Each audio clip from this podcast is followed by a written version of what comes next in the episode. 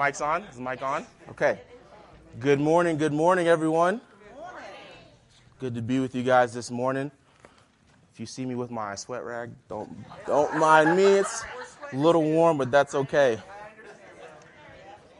Good morning, everyone. Um, for anyone who doesn't know, my name is Alex Smith, and uh, I have the privilege of being here before you guys this morning.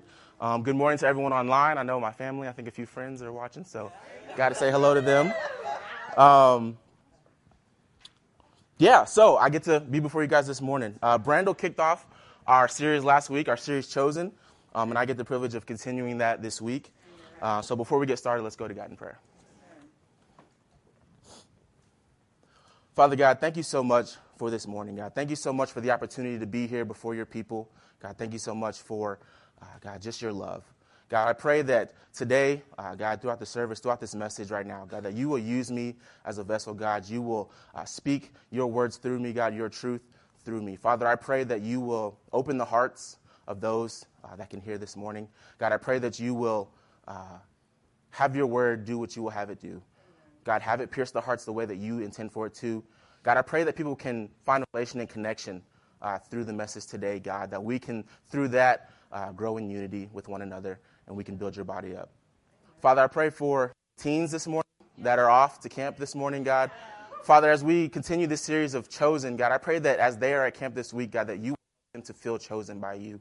God, help them to know and understand, God, that you want that personal relationship with them. Father, I pray for all the teens that are there, not just our teens, but all the teens, God, that you will move in a way. Father, that you will uh, encourage them. God, be with the, the staff that are going to be there as well. Father, give them rest give them uh, endurance as they are there with the kids. Um, Father, and we just pray that you bless them. Bless the rest of this service, and to your son's name we pray.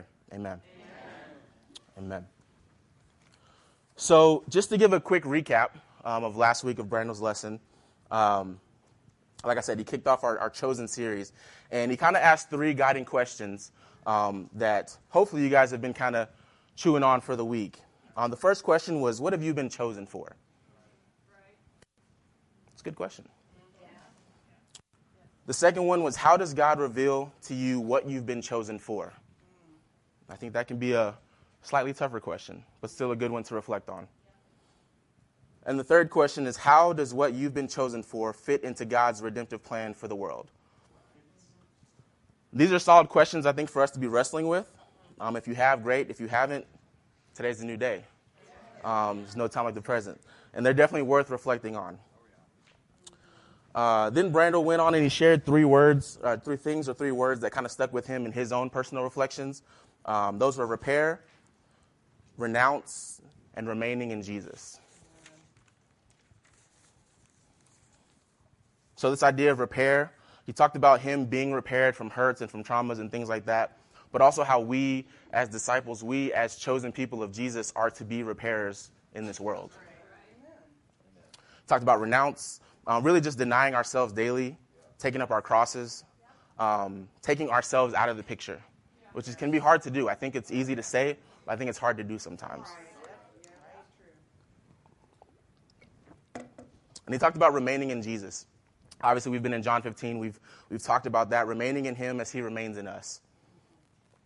Um, and then towards the end, he asked the question that I've personally really been wrestling with, I think, this past week. Um, yeah, like wrestling. I'm talking like WWE wrestling with this thing. Um, he said, Have I grown comfortable going before the cross but not looking at it? And that question hit me. I was like, okay, I don't know if I got anything else, but I'm writing that down. It, it, really, it really stuck with me because I think it's one thing to think about it, but then when I start reflecting on my own personal life and areas of my life, like whole areas of my life where I've gotten comfortable with this idea of going before the cross but not truly looking at it. So it was, it was a wrestle. It really was. And I think that question was a big part of me, a big part of kind of starting this reflection of what chosen, being chosen looks like for me um, as I was kind of preparing this. Um, the honest answer for me to that question is yes. I've grown comfortable going before the cross and, and not looking at it. Um, there's definitely areas in my life where I've seen that, and that's just being real. I think for me personally, uh, this idea of being chosen into a partnership um, with God has always been hard for me. Uh, I know for a good part of my adult life, um, I've really struggled, I've really wrestled with believing lies from Satan, with insecurities about a, a various number of things, uh, about fears, shame, and guilt. I've struggled and wrestled with those things a lot. Uh, I'm, I'm the type of person, especially when it comes to shame and guilt, I feel those things very heavily. I feel those things very heavily. And they've, to the point, it's, it's been hard for me to continue on in certain things because I, I can't seem to get past those things. I think a lot of times I find myself asking God, why me? Why would you want to partner with me? You know, why would you choose me? Um, I, and I really struggle to understand why, you know, God would want to enter my life, enter my mess, and, and partner with me. Um, and that's, that's real. That's real. Um, if you have your Bibles, go ahead and open up, open up to Luke chapter 5.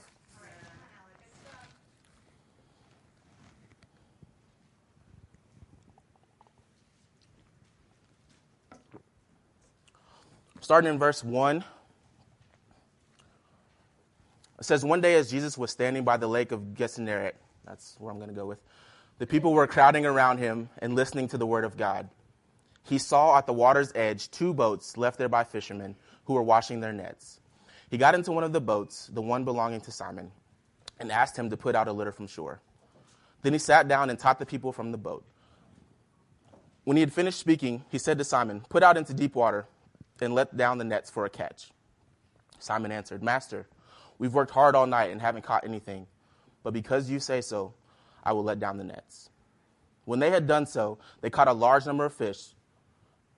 They caught such a large number of fish that their nets began to break. So they signaled their partners over uh, from the other boat to come and help them. And then they and they came and filled both boats so that they both began to sink. When Simon Peter saw this, he fell at the knees of Jesus and said, Go away from me, Lord. I am a sinful man. For he and all his companions were astonished at the catch of fish they had taken. And so were, the, so were James, John, James and John, the son of Zebedee, Simon Peter's partners. So this is a very familiar passage, right? I think we've all read this or have at least heard of it, have a general idea of it. But I wanted to share a couple of things that really stuck out to me um, within this passage. So the first thing that really stuck out to me is Jesus' decision to choose to get in the boat with Peter was 100% intentional. 100%. How do we know that it was intentional? Well, for starters, there was two boats. It says there was two boats, and he got in Peter's boat. That was there's there's that's intentional. There's no way around that. um, another way we know this is in Matthew chapter 14. I'm sure you guys are familiar with that as well. We see Jesus, and what is he doing? He's walking on water. Jesus didn't need a boat. He didn't, he didn't need a boat. Jesus can walk. Jesus was literally defying physics and walked on water. He didn't need a boat, but he chose to get in Peter's boat. It's intentional. We also see in Mark chapter 4. What does Jesus do there? You might know. He calms the storm. Jesus calms the storm. You don't think he could have said, Hey, water, can you move over there real quick? I want to go out and preach real quick. He could have done that easily. But he chose to get in Peter's boat. It was intentional. God choosing us is always intentional. Wow. The other thing that caught my attention in this passage was in verse 3. Let me go, let me go there real quick. It says, He got into one of the boats, the one belonging to Simon Peter, and he asked him to put out a little from shore he asked him to put out from shore. Jesus could have easily gotten that boat and said, Hey, buckle up, scoot to the side. I got this. I'm going to put us out the shore. But he got in the boat and he asked him to put out. Yeah. He said, Okay, I've chosen your boat. I'm sorry. I got caught up in my notes. Okay, I got it. I got it. Sorry. He, he didn't do that. What he did do was he sat down with Peter, he chose him, and then he asked him to partner, to participate with him intentional. It was intentional. Again, as I reflect and wrestle with this idea of being chosen by God um, in my own life, uh, there's another passage that I'm drawn to um, that kind of helps, I think, bring peace and bring clarity uh, for me. Um, so if you will, turn over to John chapter 8.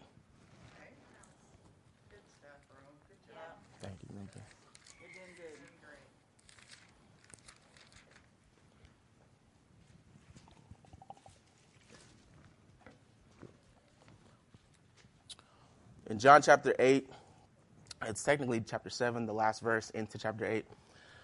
it says, Then they all went home, but Jesus went to the Mount of Olives. At dawn, he appeared again in the temple courts, where all the people had gathered around him, and he sat down to teach them. The teachers of the law and the Pharisees brought a woman caught in adultery. They made her stand before the group and said to Jesus, Teacher, this woman was caught in the act of adultery. In the law, Moses commanded us to stone such women. Now, what do you say? They were using this question as a trap in order to have a basis for accusing him. But Jesus bent down and started to write on the ground with his finger. When they kept on questioning him, he straightened up and said to them, Let any of you who is, out, who is without sin uh, be the first to throw a stone at her. Again, he stooped down and wrote on the ground. At this, those who heard began to go away one at a time, the older ones first, until only Jesus was left, with the woman still standing there. Jesus straightened up and asked her, Woman, where are they? Has no one condemned you? No one, sir, she said. Then neither do I condemn you, Jesus declared. Now go now and leave your life of sin. So, again, another familiar passage. I think when I look at this story and I wrestle with this idea of being chosen by God, when I struggle with feeling worthy of being chosen by God, um, it's very clear to me um, that, number one, Jesus is not afraid nor put off by my sin.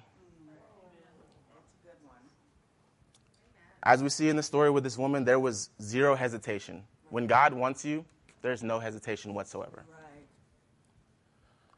There was no question of, okay, well, how recently were you caught in adultery? Or who were you caught in adultery with? You know what I mean? There was no question of that, um, none at all. Another point was that when we're chosen, um, by God. Jesus doesn't see us or address us by our sin. As you see in the in the scriptures there, it says Jesus called her woman. I mean, maybe he didn't know her name, so he just called her woman. I don't know, but um, he didn't call her adulterer. He didn't call her, you know, any other name that probably could have called her. Um, he simply loved her. And it's the same with us. It's the same with us in the church, God, or in the church. We we are chosen by God. There's no hesitation. There's no questioning. It's intentional.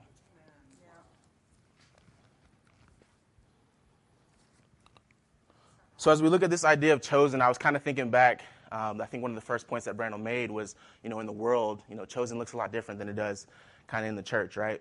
I was thinking about last Sunday, uh, Jackson celebrated his birthday party. We went to like a little Nerf, Nerf war zone kind of place. It was actually really cool.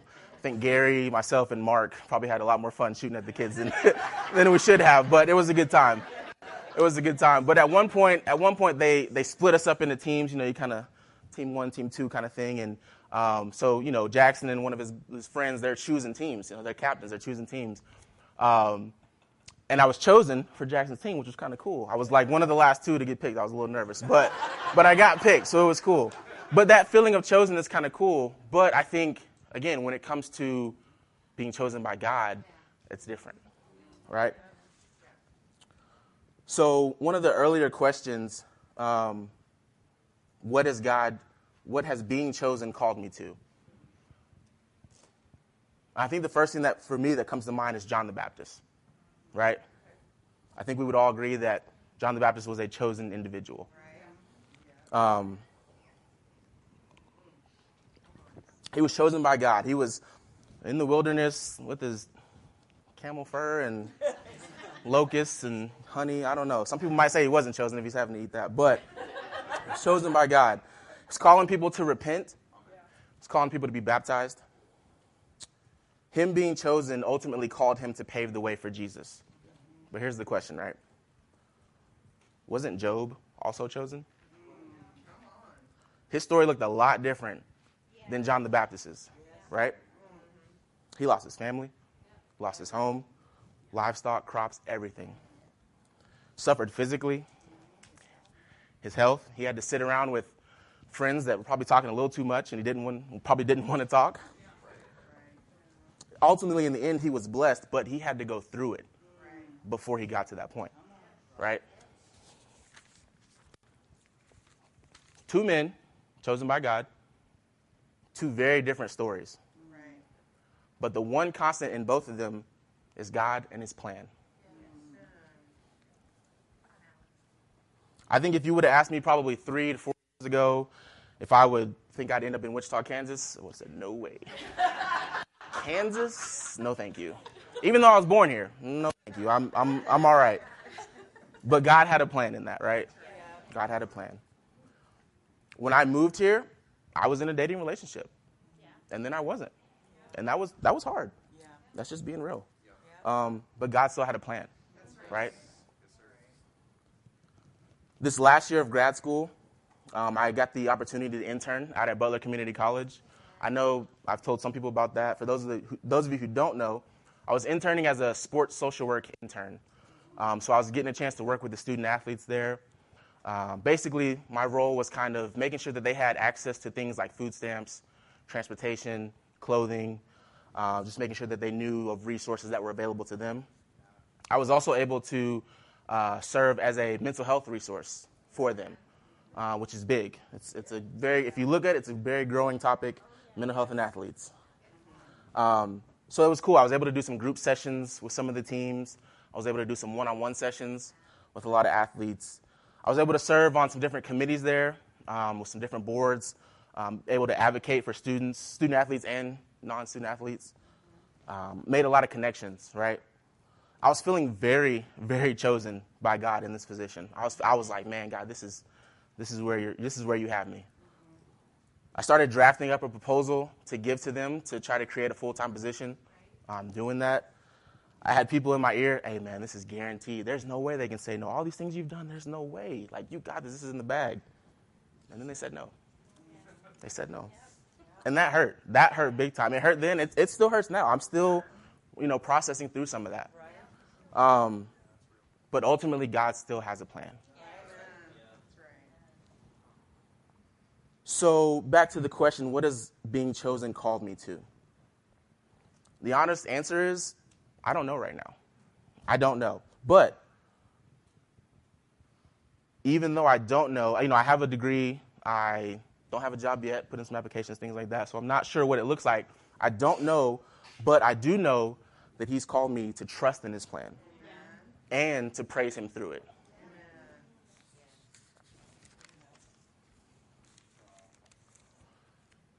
Getting that no from Butler was really hard. That was really hard. That was that was a big that, yeah. Just put a lot of energy into that, you know. Um, but since I've been done there, I've had time to reflect, and I think that's been really good for me. Because I think what I've ultimately kind of landed on is even though they didn't choose me for, for the job, God still chose me to be present for those eight, nine months that I was there. Every single athlete that I met with, that was God's plan for me to be there for them in that time, in that moment. Every single meeting that I was able to attend to advocate for those athletes, um, you know, that was that was God's plan. That was the plan. I think even though, you know, oh, woe is me, I don't have the job. But, you know, what about that one kid that I advocated for in that meeting? How is his life going to be changed moving forward because of God's plan? Right. I think about uh, this young man that came into to my office one day, just randomly, came in with a professor. And um, I never met him before, never talked to him. He was on the football team. He came in and he was telling me that, or his teacher was telling me, hey, this guy just got some bad news. Can he talk with you? I said, yeah, absolutely. So we go sit down and uh, he had just found out that his cousin had just got shot like eight or nine times out in California. Um, it was some, some gang related stuff. And um, so we sat there for 45 minutes, an hour. We were just able to process and just talk through things and sit in silence and, you know, talk about just whatever he was feeling, right? Um, and so I just, I, I think back and it's like, I didn't get the job, but that was exactly what that kid needed in that moment. And praise God that his cousin survived. His cousin moved out, uh, got out of the area he was in, um, and is, is living with other family elsewhere now. So, um, obviously, a great situation. But I just, I like I said, I wrestle with it, but I think I'm, I'm finding peace in the idea that it's still God's plan, even if it didn't work out how I thought I wanted it to. So as we get ready to transition to communion, I know it's a little shorter today, but um, I just want to share sort of, uh, uh, sort of an encounter, I guess. It's not really a story, it's not a full story, but just an encounter that I had with, with God once. Um, it was like 2017. I was living in my first apartment. We have, you know, it was a little one bedroom, and I had a uh, some, like some woods kind of out behind my apartment, some trees and stuff. I wouldn't really call it woods, just some trees. but, um, I remember I was sitting out one evening on my back porch. I was just sitting there, and um, I don't know, I, I don't know if I was having a quiet time or what, but I just remember sitting there, and I remember it was it was evening. You know, the moon was out, and I remember looking up, and I remember seeing the moon, and it was like I don't know if it was a full moon or what, but it was just beaming, and I was like, man, that is awesome. That's just that's God. You know what I mean? Just the power of God. I remember I think there was a storm rolling into. Um, there were some big, heavy clouds, and they were just moving. I was like, all right, like, okay, God, I see you. Like, this is powerful. And then I remember, so, like I said, some trees were back there, and there's a couple branches that kind of like hang right over my little back deck. And um, I remember looking up at this branch, and there was just this little berry. There's, I mean, there's a bunch of them, but I just remember looking at one particular berry, and I was like, God's in that too. He's in the moon, He's in those clouds, and he's powerful, but he's in this little this little berry too. And for me, I don't know, it may sound weird, but it was just special because I just felt like in that moment, you know, I'm, I'm looking at this little berry, and to me, this is me and God's berry at this point. I don't know, I, I don't I don't know for sure, but I feel like I can be 99.9% sure that no one else in the world is going to see that particular berry. You know what I mean? Like that is me and God's berry. Maybe a squirrel might get it. I don't know. Maybe it's our berry. I don't know. but you know, I'm just thinking like this is this is a cool moment. This is a cool moment. Just that feeling that power, that presence, um, and just knowing that that it's there. When we're chosen by God, God is always present. Through the good, through the bad, the big, the small, He's there. Um, one last scripture uh, John chapter 15, verse 9. This is from the Amplified Bible.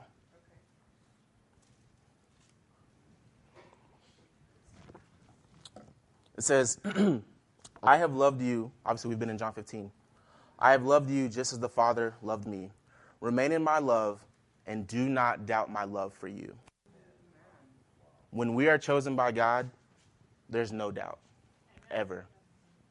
That could be, I guess, the handle for the lesson. Chosen without a doubt. When we're, when we're chosen by God, there's no doubt. Let's pray.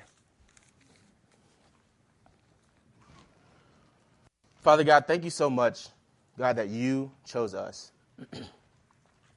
Father, we are so grateful that you see past our sin. God, you see past our mess, and you choose to be in relationship with us. God, I pray that we don't take that for granted. Father, I pray that we can uh, as we move forward today, God, that we can make the decision, God, to partner with you, to participate with you. Father, you've chosen us. Help us to take part in that as well. God, I pray uh, for the bread and the cup that we're about to take. God, I pray for uh, your son. Uh, God, I just I thank you for your son and just for the sacrifice, uh, God, that he made. Father, help us again to never take that for granted. God, I pray that you will open our hearts, God, to open our eyes, uh, Father, just to see uh, in our lives where you've chosen us, God, and where we can be better. Um, God, I'd appreciating that. God, help us to be lights for those around us, uh, God, in your community. We love you so much. It's in your son's and we pray. Amen.